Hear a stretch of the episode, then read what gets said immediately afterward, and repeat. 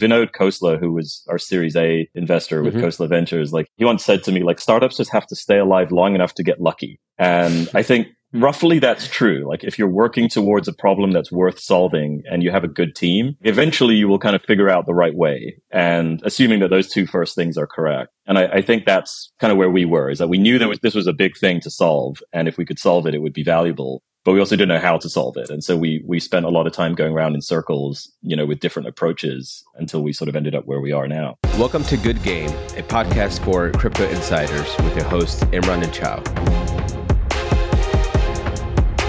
All right, welcome to Good Game, episode thirteen. Uh, we have a very notable guest, Amir Haleem, the founder of Helium, who is now part of Nova Labs, that is building out a bunch of other products on top of Helium, such as the Helium phone service, there's decentralized C D N, decentralized V P N, and many other products. But yeah, I'm I'm pretty excited about this because proof of physical work is an area that is probably overlooked uh, and is starting to gain traction. We're starting to see more and more startups that are building in the space that are applying to our program.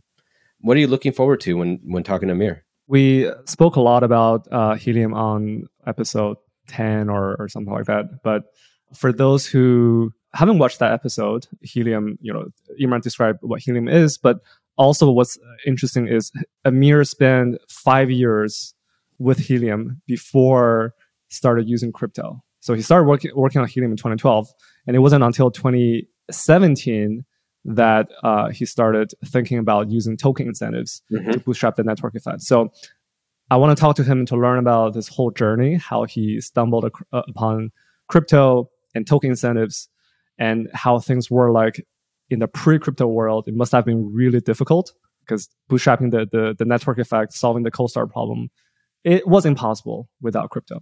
So that would be my main area of, of interest. All right, let's dive deep with uh, Amir at uh, Helium. Amir, welcome to uh, Good Game. Today, we're going to be talking about really the framework around, if you're a founder in the space, how to build a proof of physical work startup as one. And then the other area that I want to carve out some time for is thinking about like your journey and like, how did you find product market fit? And obviously this is like a long-term journey, especially given the fact that you started Helium before Bitcoin, right? So there's some interesting elements of how your path, as you're thinking about building this kind of IoT network, then shifted to being more crypto native. So there's just a lot of gems that I think founders in the space can learn about and use that as a way to infuse when, uh, the ideas to build their own startup moving forward. But before we get started, Chao, do you have anything that you'd like That's to add? That's it. Really excited just to learn about your journey, Amir, and I'm sure we'll have a great time. Awesome. Yeah, th- thanks for having me. So maybe, Amir, like I watched some of your podcasts and I know you're a big uh, gamer, like number one, like Quake gamer in the world, I think it was. I was, yeah. There was a, you know, that's a long time ago. This was like late nineties, uh, or like mid, mid to yeah. late nineties. But yeah, I, I, I haven't played any video games in like the longest time. But uh, during college, that's basically all I did. You know, like l- late high school and college, I just was playing. Uh, I was obsessed with Quake. I couldn't believe that you could play other people on the internet. It was like an, it was just an, such an incredible thing at the time. I remember that. I remember downloading the demo when it first came out, and it was pretty eye opening. Yeah, no, I mean, we were playing Doom before that. Yeah. That wasn't T C P I P enabled. So like you, yeah. I remember literally like you would go onto a bulletin board. No one's going to know what a bulletin board is, but you would, you would go there and you would like, literally you just post your phone number, right? And you would yeah. then go back into Doom and then you would load Doom and you would sit there in like receive mode, basically just like waiting for someone yeah. to call you. That's how online gaming worked in, you know, nineteen ninety-four or whatever. And then, so Quake was like the first T C P I P game that, you know, worked over the internet rather than using, you know, dial-up or I P X LANs and stuff. It was super cool. It was such an amazing time. It was a great time. But soon after, you met, uh, was it Sean Fanning from Napster? Yeah, he was also doing video game stuff. He he had a company called Rupture that was doing things around World of Warcraft. So it was, it's sort of like a really early precursor to like what Discord and stuff be- became, you know, like just way too early. But like in-game messaging and, you know, rec- recording and like some parts of Steam were sort of built in there. And so really, really early, but we had a lot of like mutual friends in the video game world. And that's that's how we met, probably like early two thousands. And uh, there was a uh, an element of like you wanted to build a startup around that time. And then I think you came to the idea or realization of Helium. Why did you want to build in the space? Like, um, what was the opportunity that you saw, and what clicked for you internally where you wanted to spend the next decade or two building in this area? I think it was about twenty twelve at this time. So it was, it was actually after Bitcoin was, was around. Ah, okay. I was too dumb. I didn't pay any attention to Bitcoin at all. Like, I didn't understand it. I, I didn't. Some people were... Like, I sometimes read people's old stuff about Bitcoin, and I'm just kind of blown away that they figured it out so quickly. But for me, I just, I didn't understand what was so special about it. And it, it didn't click for me for like the longest time. So Helium, though, in, in twenty twelve, we have, we still do. I mean, I still have a lot of like entrepreneur friends. And w- what was going on th- at that time was that people were really interested in building hardware startups. Like, nowadays, it's like no one really tries to build a hardware startup. Everyone knows that it's it's hard and painful. But there was this period of time where like IoT had just become, Internet of Things had just become like a, a term that was cool. And there was a lot of V C funding going into that space. And so we, we knew a lot of people, a lot of friends of ours that were building hardware-based startups, right? So like one friend of mine, uh, Chris Bruce, he, he was building this, like a baby monitor, kind of like a Fitbit for babies. You know, like he, there was, a, he wanted to know about SIDS and like wanted to prevent these like early deaths and like, also just know when your baby's asleep. He had that idea. Another friend of ours was doing people counting in like retail spaces, you know, this way before like mm-hmm. this was just a thing built into Google Maps, which it is now, but kind of like web analytics applied to the real world, right? And, and the problem for both of them and everyone else we talked to was that it's incredibly expensive to do that at the time. Like, you had to use cellular yeah. radios, and it was, you know, forty dollars, fifty dollars a month in plans, and no way you could use batteries on a cellular radio, so you had to figure out how to power the thing. And just deploying a lot of sensors was incredibly expensive and incredibly hard and physically impossible in a lot of cases, right? Like, if you didn't want to use Bluetooth, there was kind of no way to do it.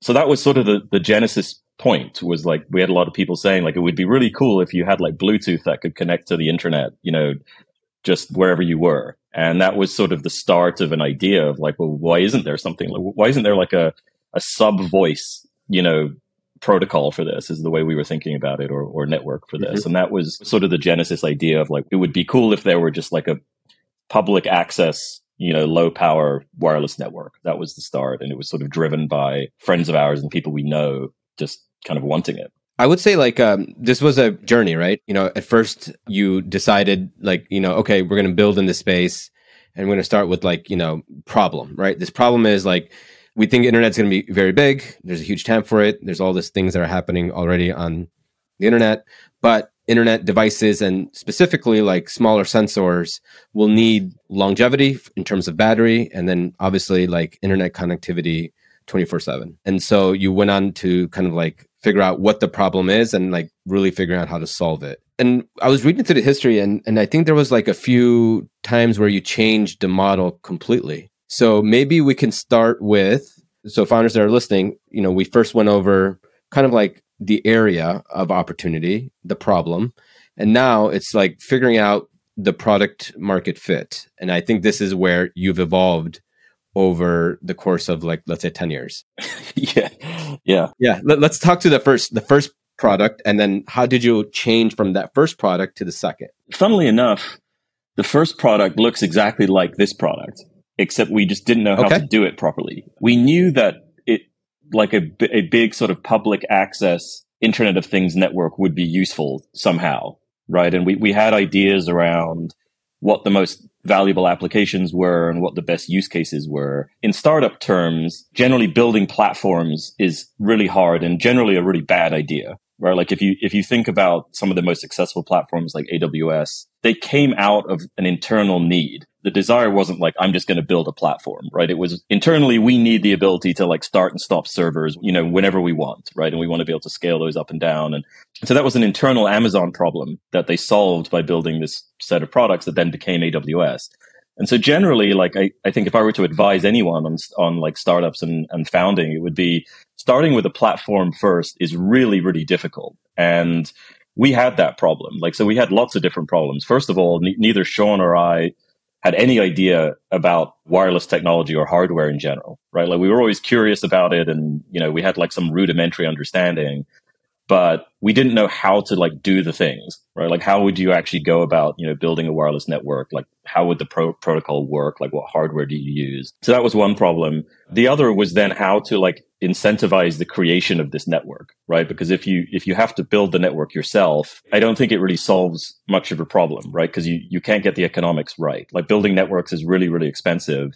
And part of what was really important for these IoT devices is that the network is really cheap to use, right? So if you have one company like building the network, they're going to incur a lot of costs, and there's going to be a lot of pressure on that company to like recoup the cost, right? And the only way to really recoup it is to charge your network users a lot of money. And there were lots of startups that tried this. You know, Sigfox was probably the biggest one. It was this French company, raised hundreds of millions of dollars, actually did a really good job building, you know, like a global IoT network. But they they ran into that problem where they were spending hundreds of millions of dollars, and the kinds of sensors that want to use a network like that were interested in paying, you know, like a dollar a year or something, right? And so it was impossible for them to recoup their hundreds of millions of dollars of investment, as well as making the network viable for the users.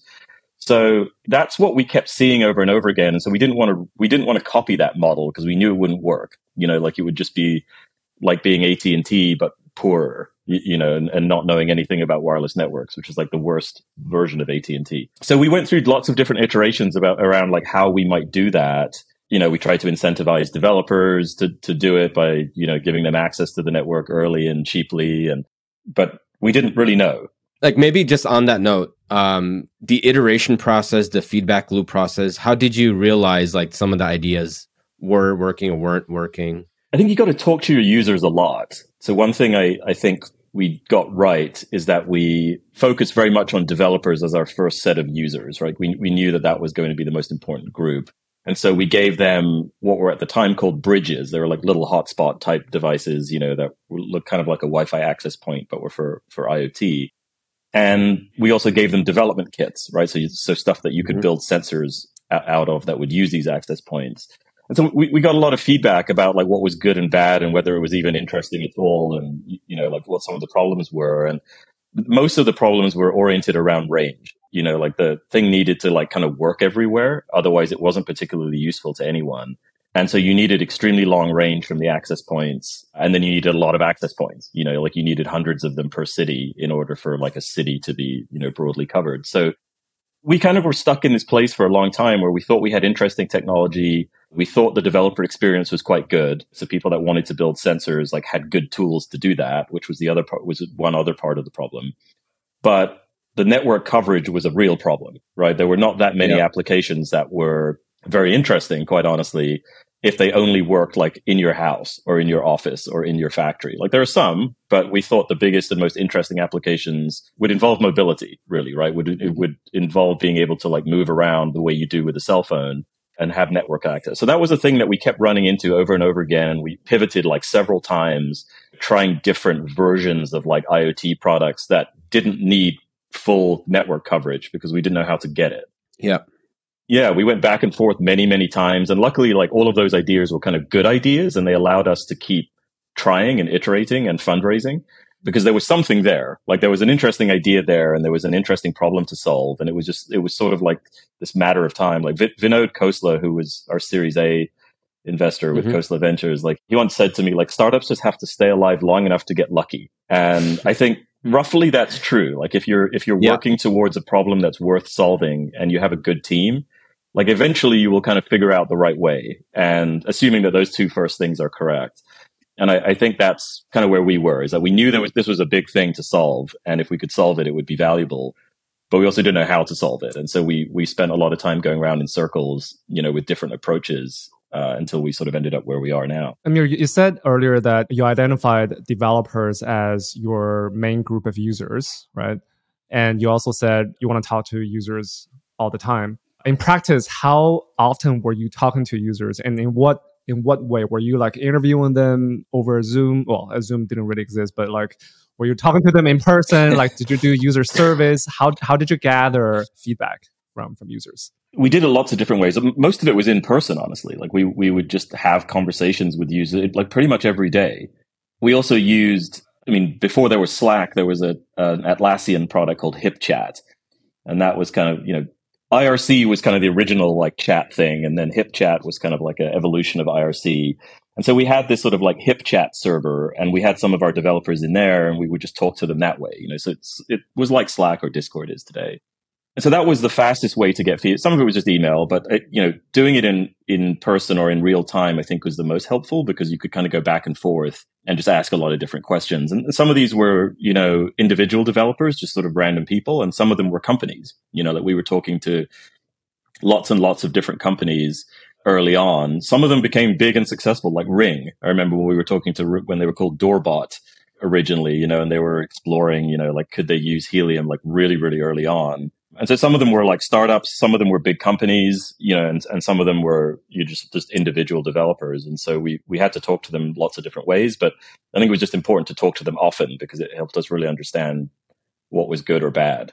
Yeah, just uh, on that question, I feel like, like, especially early on, you were tackling like a really big problem, right? I mean, like you have hardware as one, then you have software as two, and then over time, there's like developers and then protocol. And then we can dive into like the moments where you kind of changed over time, where you started to take on additional networks as an example.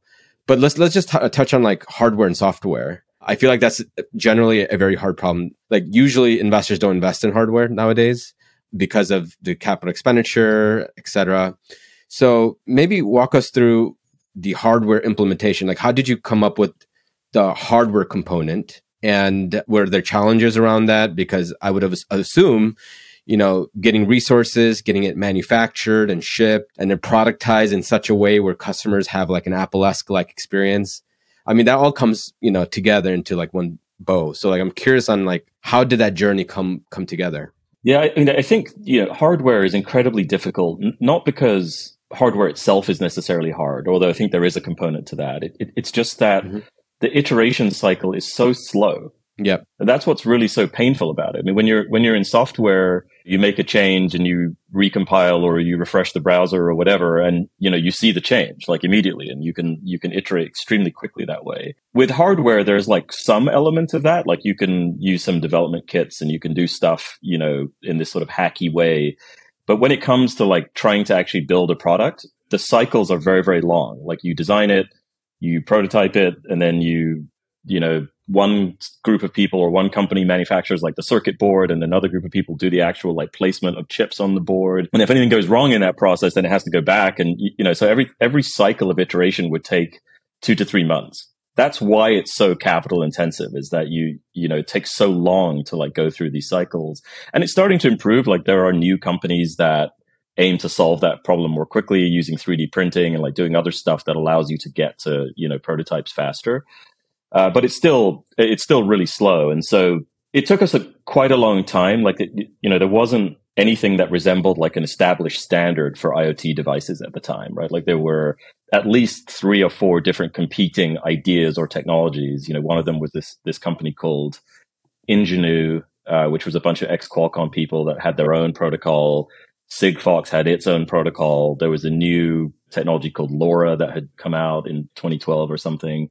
And then there was a bunch of other stuff. And, you know, and so it wasn't obvious what to do. They all had massive drawbacks in some way. Like Ingenue's stuff was proprietary. LoRa was proprietary. Sigfox's thing was proprietary. Everything had a, a challenge when it came to like figuring out how to use it and, and cost and everything else. So it was, it took a lot of iteration. I think we went down the wrong path several times where we focused on things like throughput rather than range, which was, you know, we mm-hmm. thought throughput was more important, like people would be able to send more and more data. But I think that was incorrect. Like range mattered a lot more. Being able to send less data over like massive distances was much more valuable to that group of developers than being able to send a lot of data. How did you come to that realization? Mostly just talking to them, you, you know, like yeah. talk, talking to developers that were building various things. I think everyone would love the idea of being able to send a lot of data over long distances and do it power efficiently and cheaply, but you have to take some set of trade-offs. And so I think the trade-off we went for was was speed, but it, it was the wrong trade-off, right? And so it, it turned out that it was a much better idea to like allow people to send data over really, really long distances because it meant you needed less, you know, access points in a city, for example.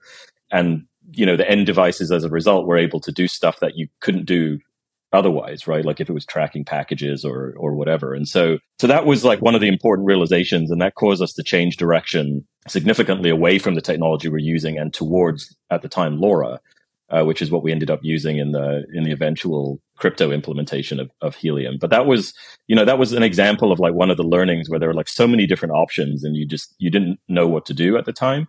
And you just had to like try a bunch of stuff basically and talk to developers and sort of understand. And, and the hard part about it is that the developers don't know either for the most part, because they're also like just inventing new products and they also don't know exactly what they want. And so in the Ring case that with, with DoorBot, the speed was kind of interesting, right? Because they were trying to stream video and they was trying to do other stuff. But then it became like, well, why do why even use this? Why not just use Wi-Fi, right? And, and so they, they there was always this sort of like, no one was really sure how how to do it. And so you were learning while they were learning, and that was what, you know, you had sort of two sets of things moving, and that's what that that made it much harder to figure out. It's interesting that, just as a side note, um, that, that you pointed out that one of the difficulties is the fact that hardware iteration is just so much slower than software. But it's actually very analogous to crypto software development, because crypto software development is also very slow, because you have to do very lengthy and expensive audits uh, between upgrades, between contract upgrades, right? Anyway, just an interesting side note, side observation. Yeah, no, very, very true. And and also when you your network starts to succeed or get big, whether it's a network like Helium or, or any other protocol, there's also becomes governance questions, right? Because it's like the de- decentralized protocol that you can no longer just like unilaterally change, right? And so it does slow down and become like hardware where, where like every change now takes a long time because you've got to get consensus from the community and the technical changes are complicated. And so, yeah, it's it very similar. Actually, I hadn't thought of that, of that until you said it, but it, it does feel exactly yeah. like that. And all these learnings that you talked about on the hardware side, all that was pre-crypto, right? And at some point, you realized crypto played a huge role in the product. When was that? And how, how did you come to that realization? Early on, we ha- were screwing around with like what, how to incentivize people to install these access points, right? So like imagine that the problem is you want to build a network and ideally you don't want to pay for the network, right? Like you just want the network to be there so that developers can use it, but you don't want to pay for building it. That was like really the problem. And it's not because the hardware is expensive, by the way, like the hardware can be quite cheap. It's like where you put it is expensive, right? You need real estate and you need internet backhaul and you need power. And that's what's expensive about building wireless networks, whether it's for a startup or whether it's for Verizon, right? Like it's expensive to find real estate. And so we were screwing around in the early days. I remember it was Mark Phillips, who's our, our still our V P of, of business development. He was like our first employee.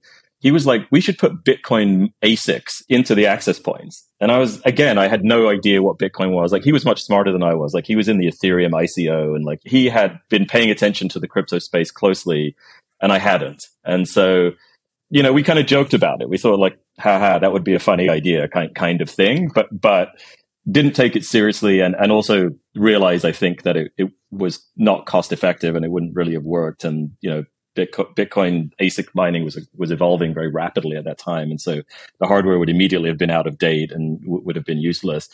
It wasn't until probably twenty seventeen or, or twenty eighteen when this came around again. So during this time, like we were still iterating and trying to figure stuff out and, and like, again, feeling pretty confident that there was something to do.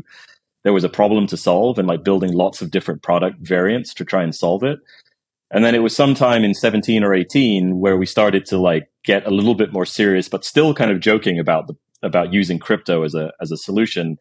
And part of why, at least for me, was the Filecoin white paper was the first time that I took the idea seriously. Because I was like, here's a credible team that had built I P F S, which was an excellent piece of technology.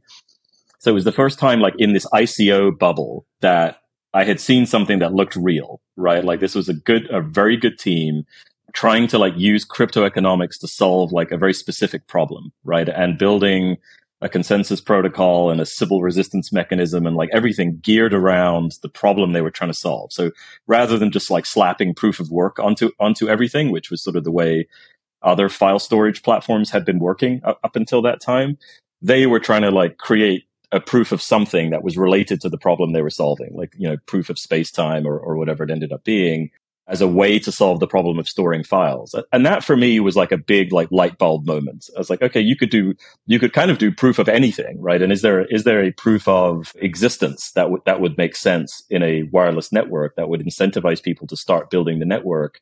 Because you had this massive chicken egg problem that every marketplace has, right? Where you can't have sensors until there's a network and you can't have network until there's sensors. And so you needed some way to like break that tie and incentivizing people to start in the same way that Bitcoin and Filecoin and others had done was what I think we figured out as as a thing that needed to happen. And we figured out an interesting way to do that wirelessly that ended up being called proof of coverage. And so the crypto component, the, the, the token launch itself, did you have to do anything special prior to the launch to make sure that it would really work and, and get the effect that you, you hope for and really, you know, get the coverage and the token into the hands of enough people?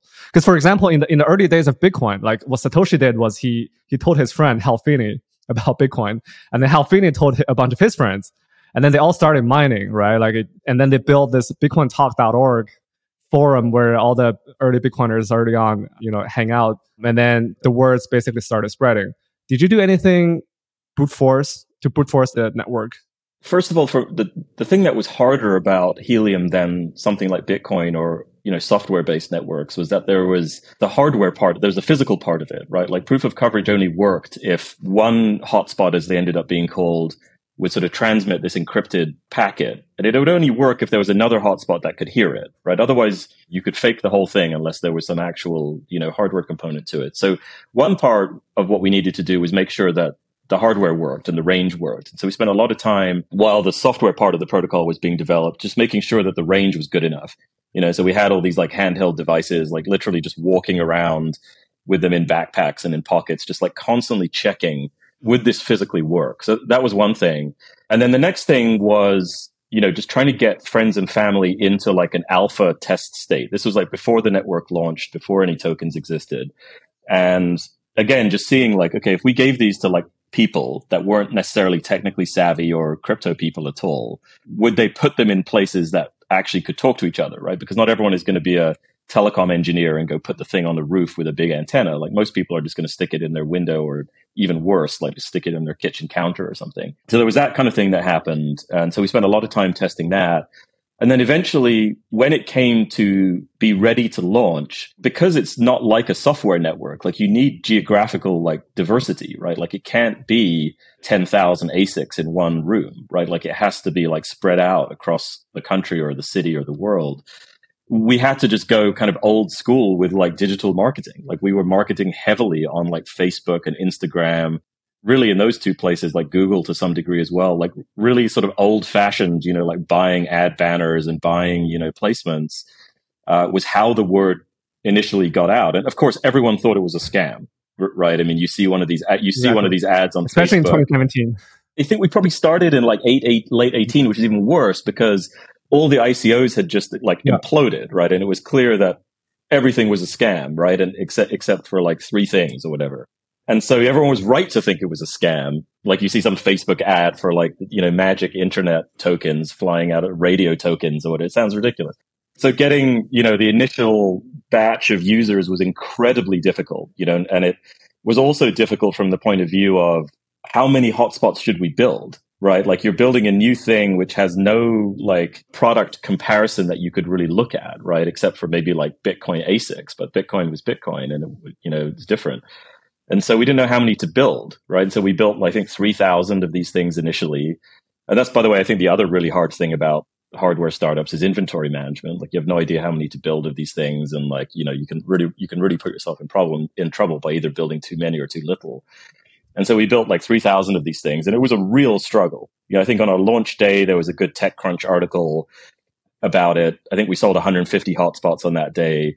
And then after that, we were lucky if we sold, you know, single digit a day was kind of the going, you know, that, that's how it went for the longest time, is that every day we would sell very, very few of them.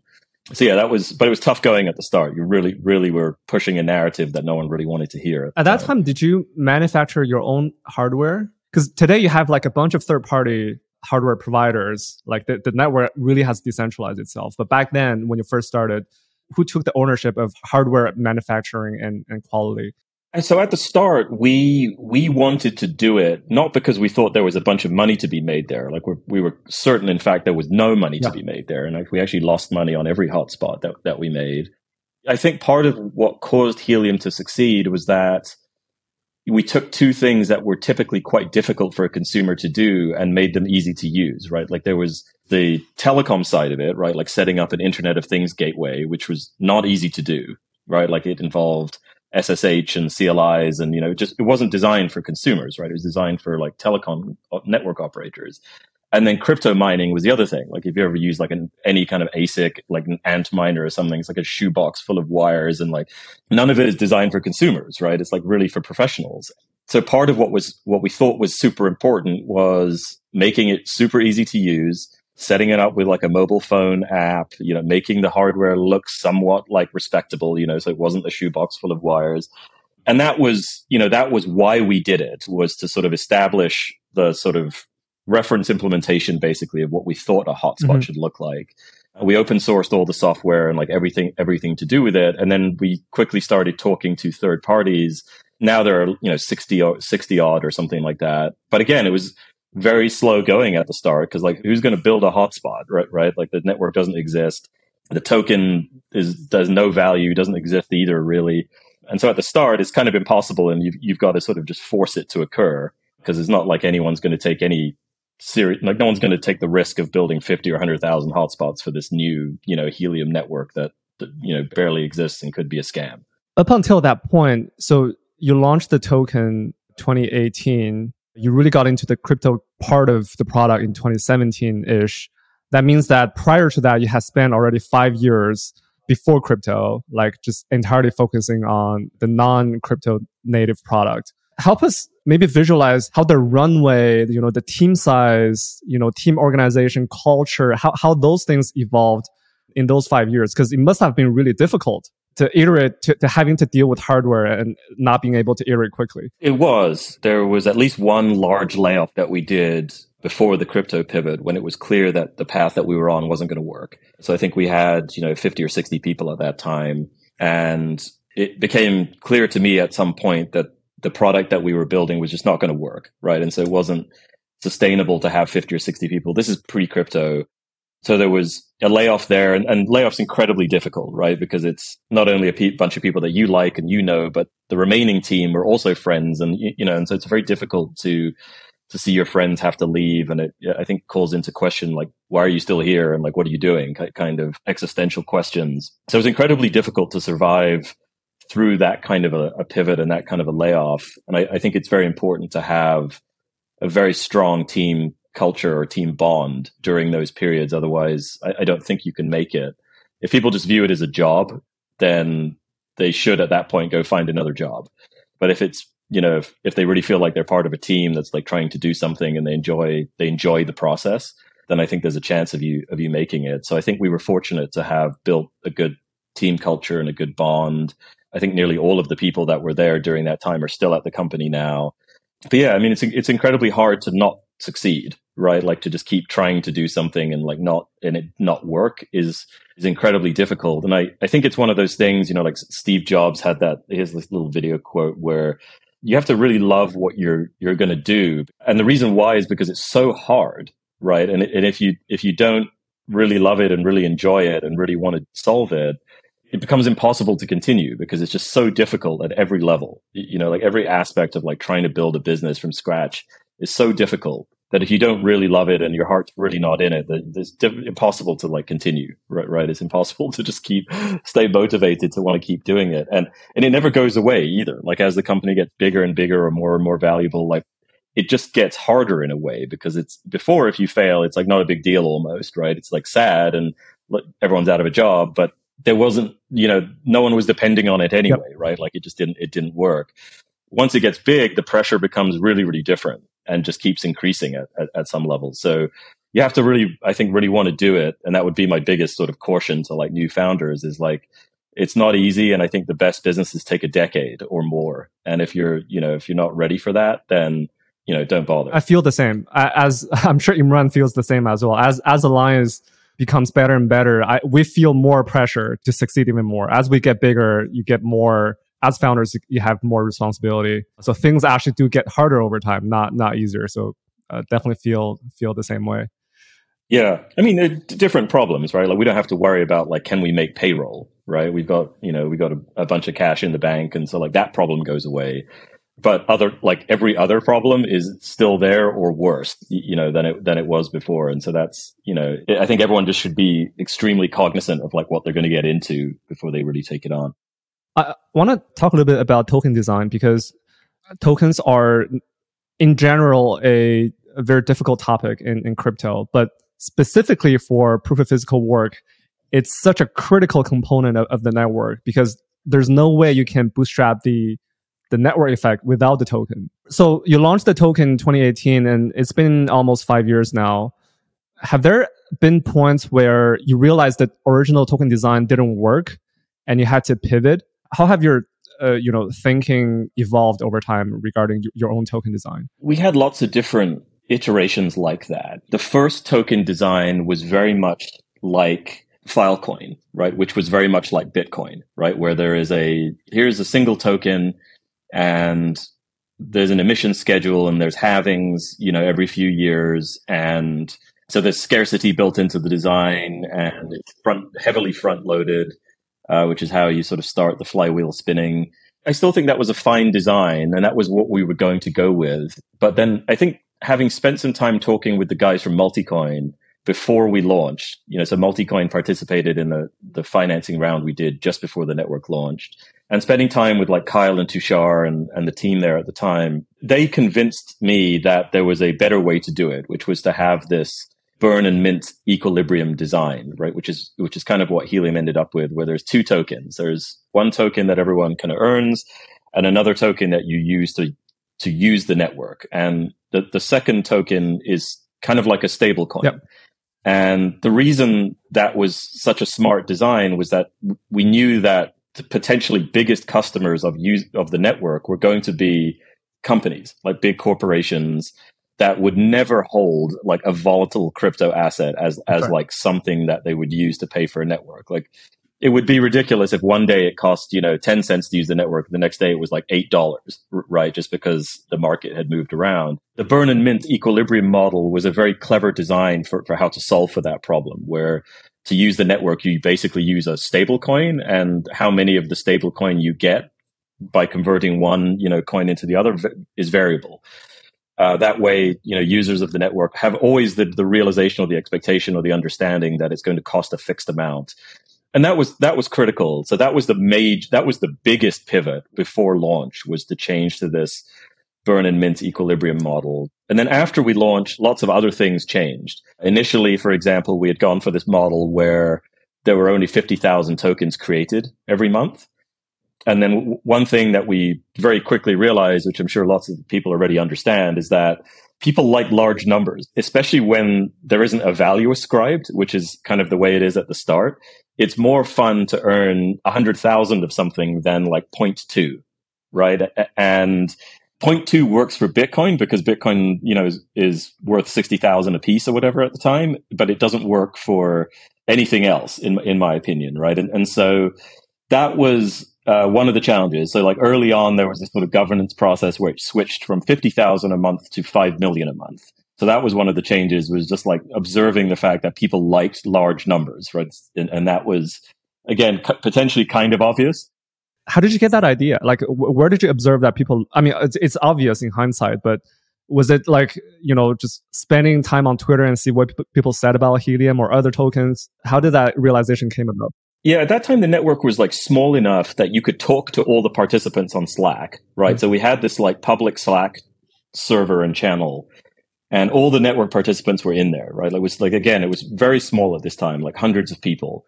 It was very easy to get feedback. In fact, most of the time, like we would get the feedback whether we wanted it or not. Like people, people would just, yep. you know, tell us what they were thinking and that they were mad about something. And the thing that I think was most maddening for people, and, and probably still is today, actually, the sort of the biggest complaint is that like as the network gets bigger, everyone earns less, right? It's kind of like Bitcoin getting harder to mine. Like you can no longer just fire up a laptop and, you know, mine millions of Bitcoin like Satoshi did. And so that was the hardest thing, is that the early participants were like mining thousands of H N T a day in a lot of cases. Like there were single hotspots that mined, you know, hundreds of thousands of, a- of H N T, just a single hotspot. There was this pair of brothers that mined like five million H N T.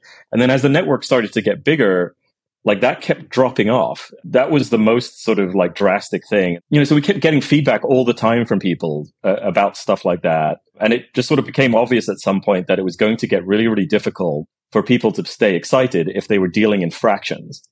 Right. And and it just, it's harder to com- to comprehend. Like, you know, I earned zero point zero one seven today. Right. And it's like, it's just not as clean sounding or as easy to like think about as I earned one hundred seventy. And so, you know, that was where that came from. That was one of the early changes. And then the next thing that changed was to add a halving schedule. When we switched to the burn and mint equilibrium model, we did away with the halving. And the initial reaction to that, when I think Helium started to get popular, market participants were the most vocal about this being a problem, right? They were like, if it's sort of like this unlimited supply, and the only way the supply goes down is if like lots and lots of sensors use the network, it's going to take too long. In the burn and mint equilibrium model, like you destroy one token to end up with another. So as the amount of usage increases, in theory, you're destroying H N T. And so the way E T H today has become sort of deflationary, that was sort of the design, right? And and the problem that I think everyone realized quickly was that it's going to take a long time before there's like sufficient sensor usage to really put a dent in that equilibrium. And so we introduced the halving, or the, actually the community introduced the halving model again, where, you know, every two years, the amount of H N T that gets created would cut in half until eventually it was it was zero, to just just like Bitcoin. So that was kind of the evolution. And then recently there's another one with, you know, multiple tokens. But I, I think that was, those were probably the most significant changes in the early stages. Just a follow-up question to that is, if I am a founder looking to build in a proof of physical workspace and I'm working on token design, what are some of the things that you would tell them to avoid? It's so difficult to say because, you know, because yeah. One of the things that worked really well for us, for example, by accident was the fact that there was scarcity of hardware. Like this happened because of COVID and it wasn't designed at all, right? But the fact that like there were these people on the network earning a ton of H N T and this whole group of other people like on the outside looking in, wishing they I could earn H N T. Yeah. There's like, we, we did not design that at all, right? Like that was a disaster as far as we were concerned because it was, you know, everything was like six to twelve months behind because of, because of COVID. So I think, you know, you know, there's something about that supply-demand balance that is, is very difficult to get right because you, you need to sufficiently incentivize the early users, otherwise nothing happens. But then you also have to like be cognizant of the fact that if you succeed, you're going to have all these people join in and it has to be interesting for them too. And so the, the demand side of the network has to pick up much faster in the proof of physical work models, I think, in order for it to be to be successful. The, the other thing is that having this sort of continuous emissions model is difficult in a different way. There's always selling pressure, right? Like if you look at some of these networks that are out there today, like all the tokens are in circulation already, right? And, and that they just are sort of there. But with models like like Bitcoin and like Helium, like new coins are created all the time. And that creates a different kind of market force, you, you know, where there are constantly sellers effectively, right? And, and so that's just the thing to be sort of, again, to be cognizant of, that is ideally you, you design your token model such that there's organic demand for the service that sort of matches emissions to some degree. And I, I think that's incredibly hard to figure out and, and do. And I think Hive Mapper has kind of an interesting model that they've gone after where the emissions are tied to like the amount of mapping that gets done on the network. And I think that's directionally, I think, is probably the right way to head rather than just a fixed or, or time-based schedule, because that doesn't account for like how big the network is, how much demand there is, you know, et cetera, et cetera. So uh, I guess one of the key things you, you pointed out is that, you know, supply demand is very hard to calibrate beforehand. Things will change and there will be exogenous factors like COVID. And so it's almost inevitable that you're going to have to change the token supply or demand a little bit in production, right? And you did that by uh, adding this uh, halving. This change, how many months after the initial launch did this happen? I don't remember, honestly. I think the HIP that introduced it was... So Helium has this like Helium improvement proposal model that we copied from, from Bitcoin and yep. Ethereum. And it was HIP twenty, I think, that introduced the model of a fixed supply, right? So that, and I, I forget who it was in the community who introduced it. By the way, that's perhaps the most important point, is that like having a community with a governance process, even if it's imperfect, is incredibly valuable, right? Because a lot of the best proposals and changes in Helium have come from the community. And so giving them a way to like participate and make serious changes is incredibly important. And it's not going to be perfect. And some people are going to com- be complained that it should be, you know, they're going to complain that it should be weighted by this or it should be weighted by that, or it's unfair, and you're never going to get it right. But having some process where the community is empowered to make changes, I think is incredibly important. And I, I think we've, we as the Helium community have been fortunate to have participants that really put a lot of thought into like how to improve things. And HIP twenty was one of those, and early to mid twenty twenty would be my guess as to when, as to when that came out. I forget. After like more than a year of observing data from production, getting feedback from actual users, was this token design change made? Exactly. Yeah. And it was, again, came from the community for, for like observing everything mm-hmm. going on. And th- those honestly have always been the best proposals, are, are the ones that came from the community who are actually like observing things that were, were happening, rather than just here's our point of view on, on, on how it should work. Shifting gears a bit on the technology and infrastructure side, you mentioned LoRa WAN, which is long range wide area network, right? Yep. And is that something that you developed, your team? No. So, so LoRa WAN is this open standard that came to be probably in like, I don't know, twenty fourteen or twenty fifteen or some, or something like that. And so, yeah, we, we, or the Helium network has, keep trying to remember that we're not Helium anymore, have like came to adopt, you know, an open standard, which I think has come with a lot of, of benefits and a lot of value. Like there's a lot of sensors and there's a lot of, you know, there's a lot of stuff out there that already use LoRa WAN. So you don't have to build, you know, Helium specific things. It just has to be LoRa WAN, you know, compatible. Got it. So you had this, and then you have something called the Open L N S. Maybe we could talk a bit about that, but that ultimately enabled devices that is on the Helium network to only authenticate once on the network, and then they can use it across any hotspot. Is that correct? Uh, sort of. So, so like if you think of okay. like the networks work like the, so you, you have a sensor and it transmits some data. A hotspot receives that transmission, and then what the hotspot does is take the transmission and then deliver it to a server. That's roughly the flow. So those are the three components: is a sensor, a hotspot, and a server. And one of the things that we had learned over the years of of being in the IoT space and dealing with enterprises and, and larger customers was that they ultimately wanted control of that data, right? Even though it was encrypted and blah, blah, blah, like the fact that it went to like a server that wasn't theirs in a lot of applications was a serious problem, right? And and it, it doesn't necessarily mean it has to be on their premise, but it has to be something they control. So their own A W S cloud or like some something, right? And so one of the things that we thought was important about designing Helium was that there was multi-tenancy on the server side, so that a, a sensor could belong to a server and the hotspot would know which server the sensor belonged to, right? So almost like, almost like D N S built into the network. So rather than having to be delivered to like a server that we control, like anyone could run one of these servers and register it on the network, and then every hotspot would know. Okay, like, okay, I see a, I see a transmission from sensor A. I'm going to query the blockchain, and I know that, you know, sensor A belongs to like server B, and I'm going to deliver it to server B. So we use the blockchain as, as sort of a D N S, like a routing system, basically, which allowed enterprises to run their own servers and control all of the data flow themselves, other, other than the hotspot. Open L N S is sort of like an extension of that, which is in the LoRa WAN ecosystem. The server that I talked about is called an L N S, a LoRa WAN network server. And there's a, there's a universe of them. Like there are several different ones. Like yep. Chirp Stack is one. A W S has an L N S. You know, there's several different L N S providers and, uh, and products. And so Open L N S is, is the idea and the implementation that you should be able to use any off the shelf L N S with Helium. Like you shouldn't have to use like the Helium specific one that we built. And it just, you know, it makes it easier for people to participate in Helium, because like some people already have existing workflows, or they trust A W S more, or they have an um, agreement with X, Y, and Z to use a specific L N S for some reason. Some of them have different features, different functionalities. So Open L N S is basically like bring your own L N S and make it work with, with Helium.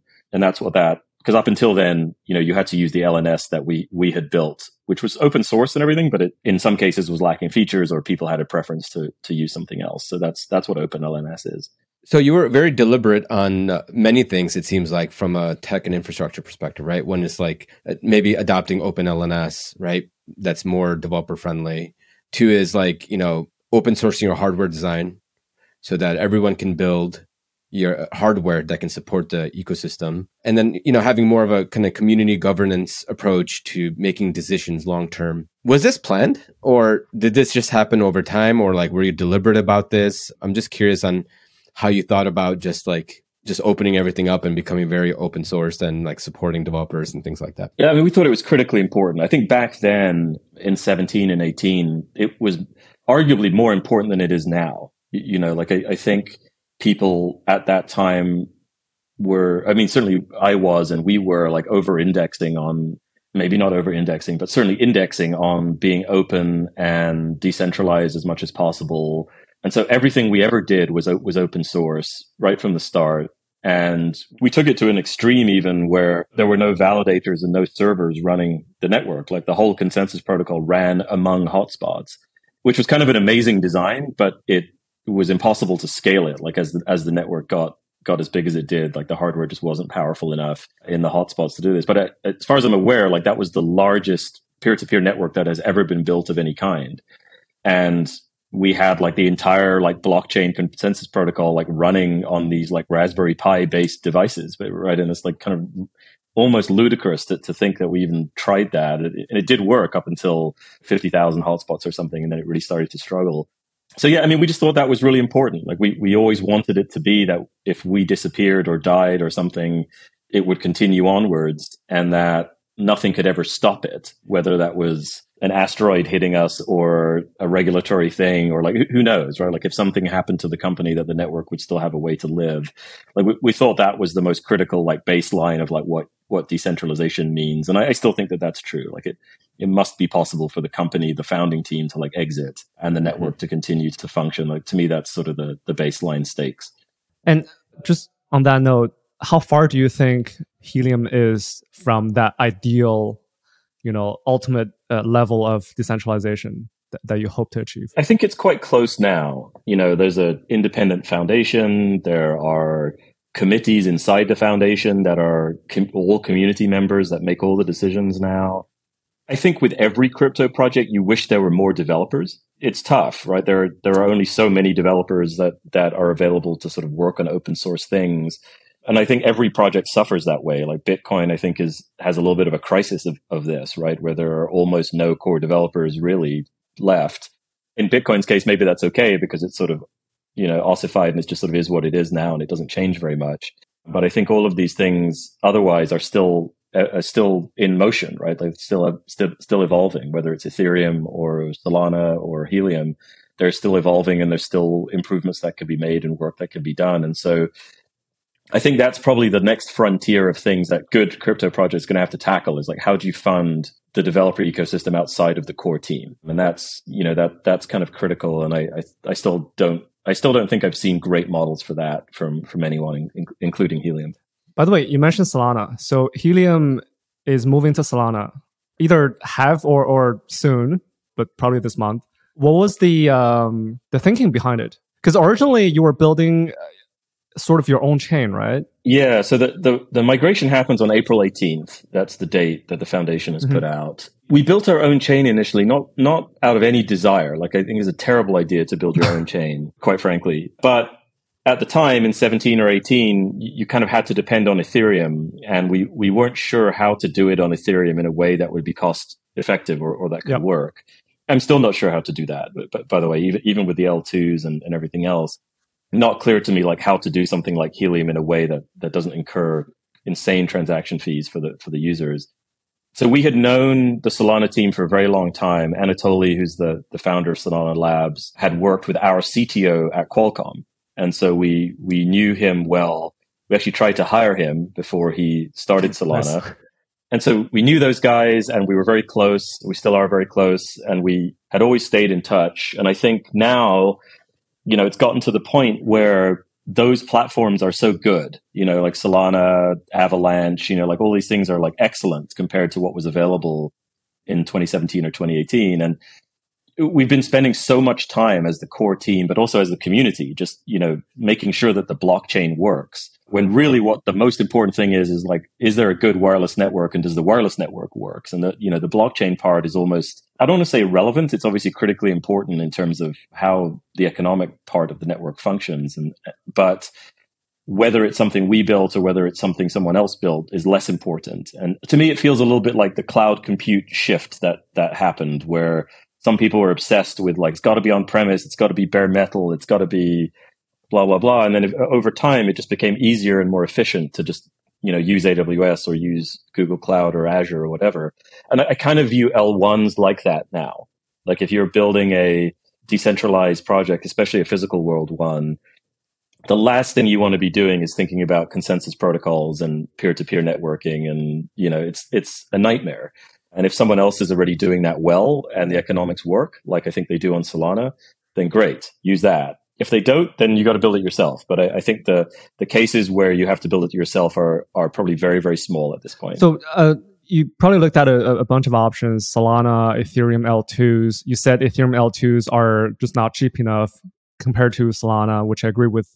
Uh, in your use case. And he also said that rolling your own chain is a terrible idea. But just to play devil's advocate, I mean, today the S D Ks for rolling your own chain is probably a lot better than it was five years ago with like Cosmos or even some of the roll up as a service on Ethereum. Have you looked into those options by any chance? Yeah, I think if you have to do something yourself, I, I would do it on Cosmos. You, you know, like that, that. I'm super impressed with what they with what they've built. There's some parts of it that are still a challenge, right? So, for example, one of the things I love about Solana, but also, you know, Ethereum and others, is the sort of budding like DeFi ecosystem that you have there. Like, I, I'm a massive supporter of the idea of like decentralized finance and decentralized exchanges. And I, I think we're going to see those become critically important.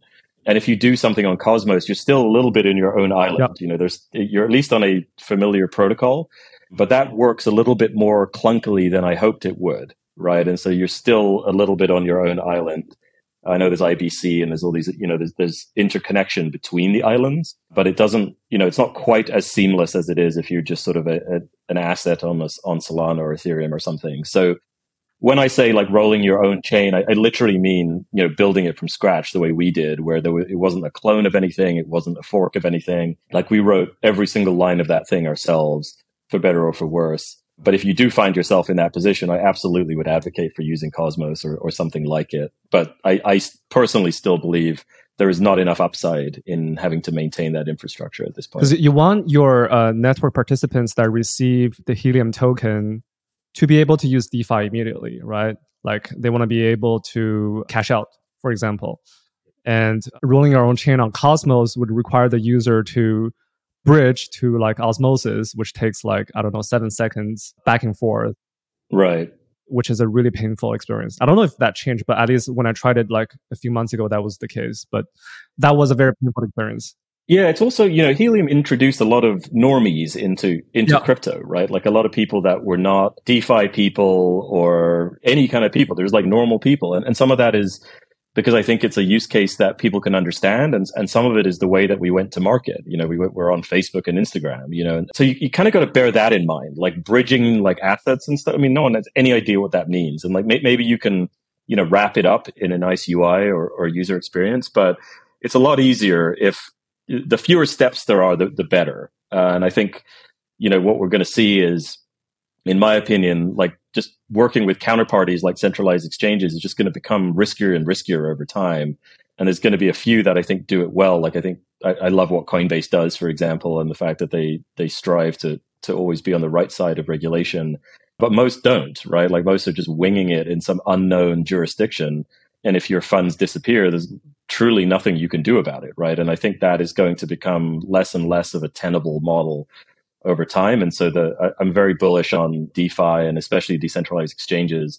And the speed that they work at on Solana is just kind of like mind-blowing. It doesn't even feel like you're using a decentralized network of any kind. Like, it feels like a Web two application. And I think that's very special.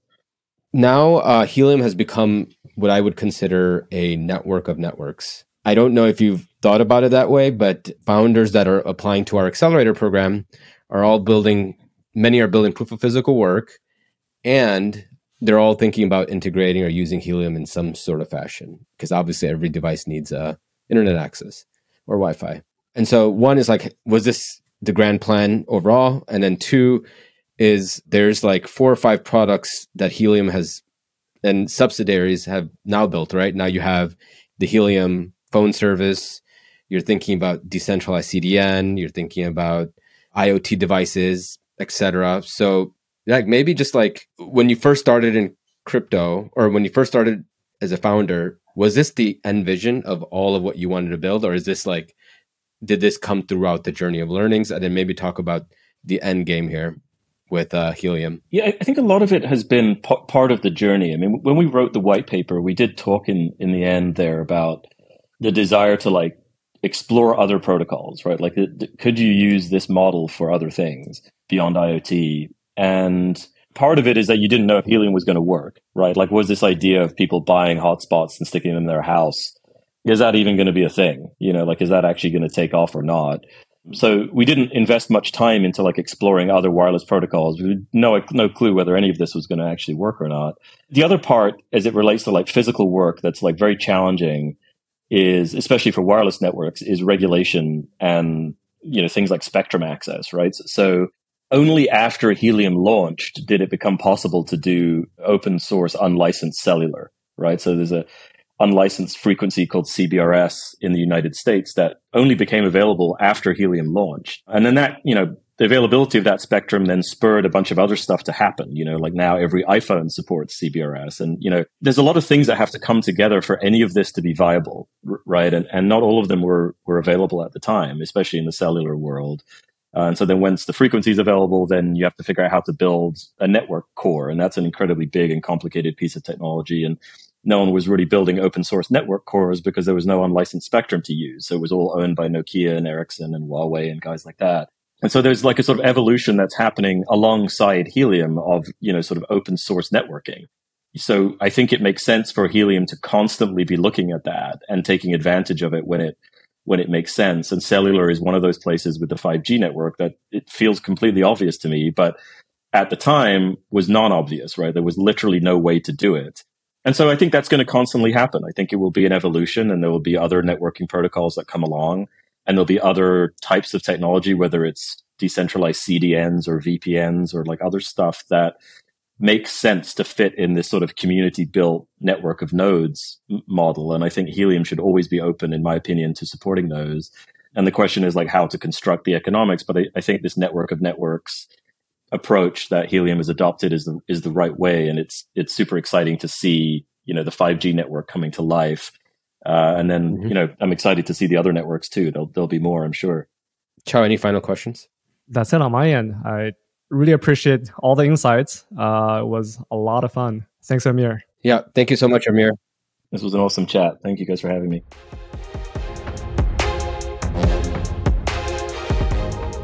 What a chat. I've learned a lot, you know, just talking to Amir from uh, Helium. There's just a lot of learnings, and maybe we can just like debrief on some of the learnings for, for the founders and others yeah. that are listening. What were some, some of your top takeaways? I have some stuff that I, uh, that I wrote, uh, wrote down. Some of them is idiosyncratic. Others are applicable to pretty much all the founders in crypto. But the idiosyncratic ones, is this is really interesting. He said the hardware business is hard. I know, yeah. I know it's hard. We all know it's hard, but I didn't know why it was hard. Yeah.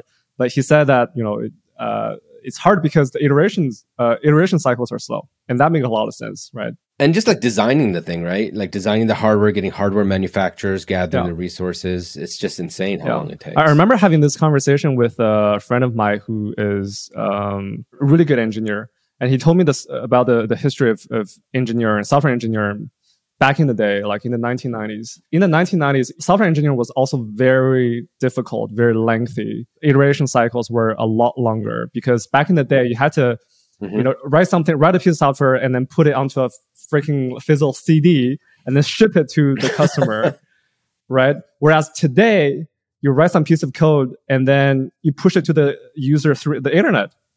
So you can um, iterate yeah. a lot faster today. But anyway, just a really interesting piece of yeah. history.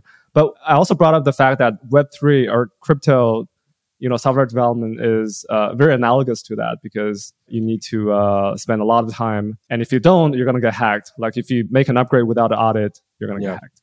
But anyway, so that's uh, just an in- interesting bit of uh, lesson from, from Amir. The other um, just came to mind uh, was uh, he mentioned that Vinod Khosla, who's like a probably one of the, one of the best investors in this in the space. He said there's always an element of luck. You need to survive long enough to get lucky. Yes, there. That's the exact comment I was looking for. And I feel like that's true with everything, right? Like, so as long as you're, you know, focused on the journey, you stay lean and you stay fo- uh, like reasonable in terms of your runway, you could last, you could outlast pretty much anyone. So as long as you have the right, you know, the product or iterating over time to get to that product, and maybe the yeah. market's ready for it to take off. But I've I've noticed that luck is important. Especially in the case of Amir and, and Helium, like Helium didn't really take off until crypto came in, right? Until twenty eighteen. Yeah. And yeah. Even if you wanted to do crypto in twenty thirteen, right? Like he started Helium in twenty twelve. Even if you wanted to do crypto in twenty thirteen, it would not have been possible because he, Ethereum did not even exist. And even if Ethereum yeah. existed, the dev tooling was not good enough until maybe twenty eighteen. But even then, he launched yeah. his own chain, which he then said it was a totally bad idea. And so it was not until Solana, that which was born in uh, twenty twenty, that the current version of Helium is possible. So if you don't survive long enough, you don't even have the enabling technologies from the outside world to help you become successful. Yeah. Even if you think about like what's happening on those layer ones, right? Like with DeFi and, and all the other products that are being built, where Helium, the users and the Helium, the token will have more utility over, over the long run. I also think that's like probably a larger element of why he moved from like his own chain to, uh, to Solana. The other thing he said, unrelated to this, was that his or initial product idea came from his friends. Oh, this yeah. was yeah, unique yeah, yeah. because I think the, the vast majority of startups that we like, at least, are either ones that build products for themselves, yeah, or products that, you know, product ideas that that just came up organically by observing the world, like, you know, by observing like Twitter. Like, for example, Ribbon, right? Like uh, uh, Julian from Ribbon gave a talk the other day to our founders, and he said that his current product, which is the, the options product, came from just spending twenty-four seven on, on Twitter and observing what degens think, what products yeah. degens want. In the case of Amir, it was an idea that came from his friends. But what's also very interesting, he's, he mentioned this later on, was uh, through like governance proposals, like a lot, some of the best governance proposals came from the people, yeah. the community, which are his users, which are the people that have, you know, actively been mining uh, H N T yeah. as an example. And so a, a part of like, I guess, you know, building your product, especially in crypto, is the element of like crowdsourcing through the community that you're building over time. And because some of the best ideas do come out from, from the people you talk to, from your users, Twitter, and then the community that's governing your protocol. I think uh, there is uh, a little bit more, even more nuance uh, to this, which is that what I've seen is that the best product ideas are always, almost always are organic. They're organic. I've never, almost never seen people succeed by building a product just for the sake of building it. The idea always grew organically within the person themselves or their friends or observing observing Twitter, et cetera. So the original idea is very organic, but later on, the specific features, like minor upgrades here and there, they tend to come from the community, also known as the users. Yep. Like the, our the industry users. uses the, the word community a lot, but really the community is is the users, right? I mean, it's the best feedback loop in the world. I mean, people that are building in, in the Web two space, they don't have this interaction that we do in, in the crypto space in regards to our users. Sometimes it takes them weeks, months, years to figure out exactly what's like stalling growth Discord. For them. We, we do Discord. They don't, they don't use Twitter enough. and we Yeah. Do. Yeah. You have to fill out a form that's managed by someone in, let's say, India or, or wherever, and they may not un- uh, and they may not understand how critical these problems are, if it, especially if it becomes yeah. a pattern, right? While on Twitter, you just get memed or like called out on, and and maybe that's important, right? I, I think having an open discourse to a, to a certain degree is good. He also said something about marketing, which uh, really struck me. So when I asked him, uh, did you do anything specific before the launch of the token? He said they did a lot of Facebook ads and Instagram ads, which is very interesting because yeah. I almost never recommend ads to, to our founders. Definitely yeah. not the crypto native products. Like if you build a product for crypto natives, there's no chance that ads will work. There's far better channels, which is Twitter, Discord, et cetera. Right? But uh, Helium is a different story because Helium's target user segment is the mainstream, is the normies. How do you reach those people? Yep. And it appears that ads do work in that scenario. And it's something I will start recommending to founders in the proof of physical work space.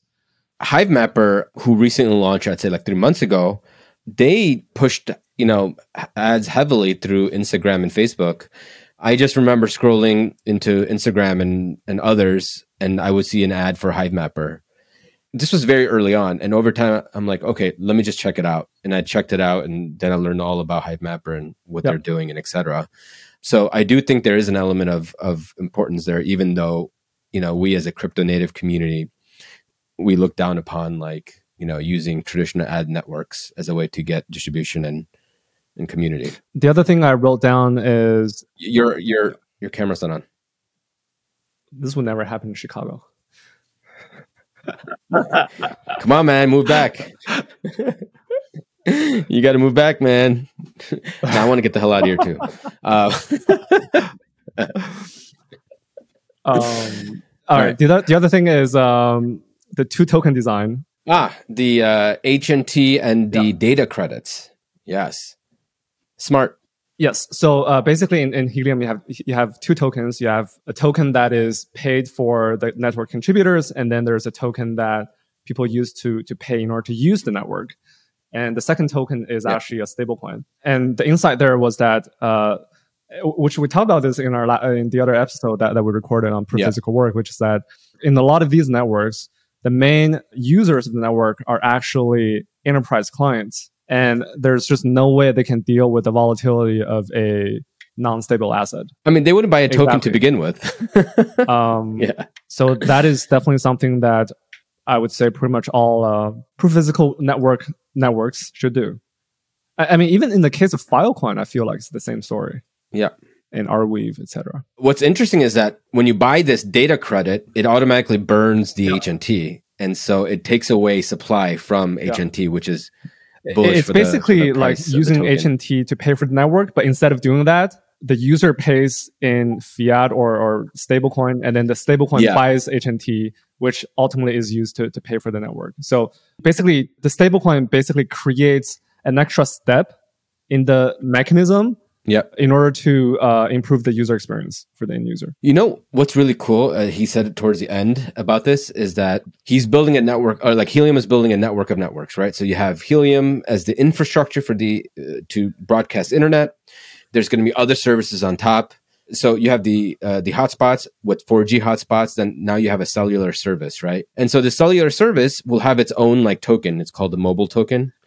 And whether you buy a, a subscription or use the, the cellular network, the mobile token would then be used to burn for H N T as well. So it's like all the value that that Helium is building on top is all going to accrue back to yep. the H N T token. And speaking of that, the, the network of networks, so Helium now has a multi-token kind of design. But the interesting yeah. bit there is that, which we speculated for, for a long time, is that for proof of physical network projects, or any projects with a token, it's extremely hard yeah. to get the token design right on the first attempt, because it's extremely hard to calibrate supply and demand before the token launch without seeing the data from production, especially given some of the exogenous factors like COVID, in the case of Helium, that, that really disrupted the, the supply of uh, hardware.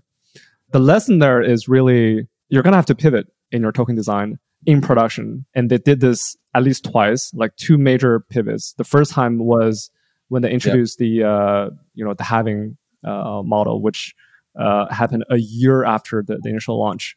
So a whole year of observing data from production gave them the confidence to, to make the, the, the pivot. It's pretty interesting because like all the things that are happening within DeFi, like if you remember the, uh, our DeFi episode, we talked about the curve model with the V E yeah. C R V, where if you lock up your tokens for a year, you may get additional emissions on top or incentives on top. And then if you do it for two years, three years, four years, then that gives you more governance control, some interesting design aspects of the token.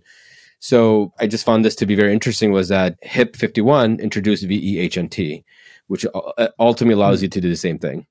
So if you lock up your tokens for a year, you get voting power, and you might get some aggregated voting power on top that gives you more influence in how you govern the protocol. So I thought that was also very interesting because, I mean, although Amir's been in the space for like, let's say ten years or whatever, he's been started with this like IoT like device. Now he's like getting more and more into like what's happening with DeFi and introducing like DeFi elements into its own token. I thought that was a uh, very interesting. It's crazy that Amir has been building this for ten years, because some of the craziest stories in crypto of or success stories is, you know, people who who got successful within a couple of years, right? Like there's so many yep. stories like that, but the lesson is not all of them are like that. Helium is is um ten year success story in the making. And mm-hmm. even today, I would not say Helium has reached its full potential yet. There's a lot more things they can do, right? Yep. Oh, the Solana Solana uh, decision. Ah, yes. This was a good one. Like it, but, uh, but the fees.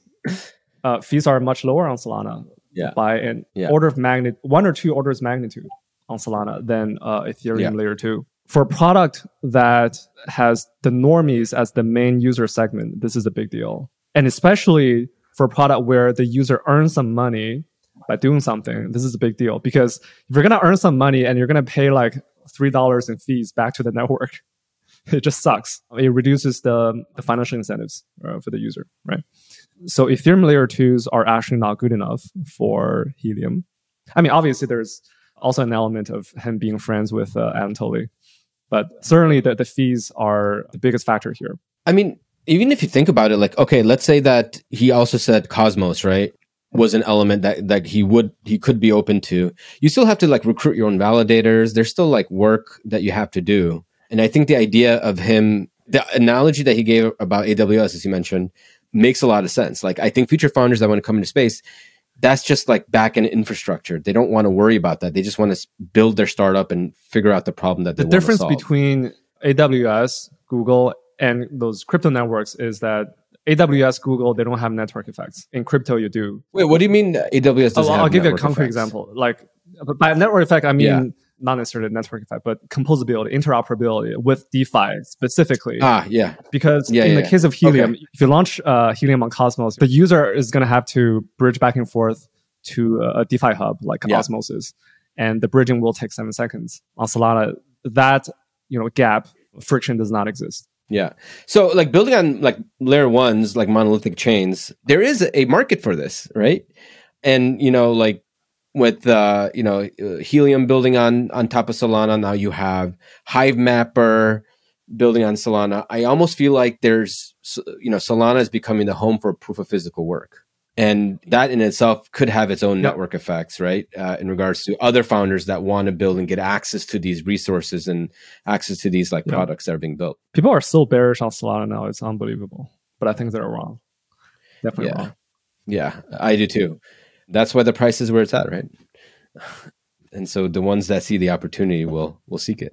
Great. Well, uh, I think that's all from from us. It was a great chat with Amir. Have learned a lot. And if you're a founder building a proof of physical work startup, apply to our program at alliance dot x y z. Otherwise, we'll catch you later. See you later. Thanks for listening to Good Game. Don't forget to subscribe. We'll see you next week.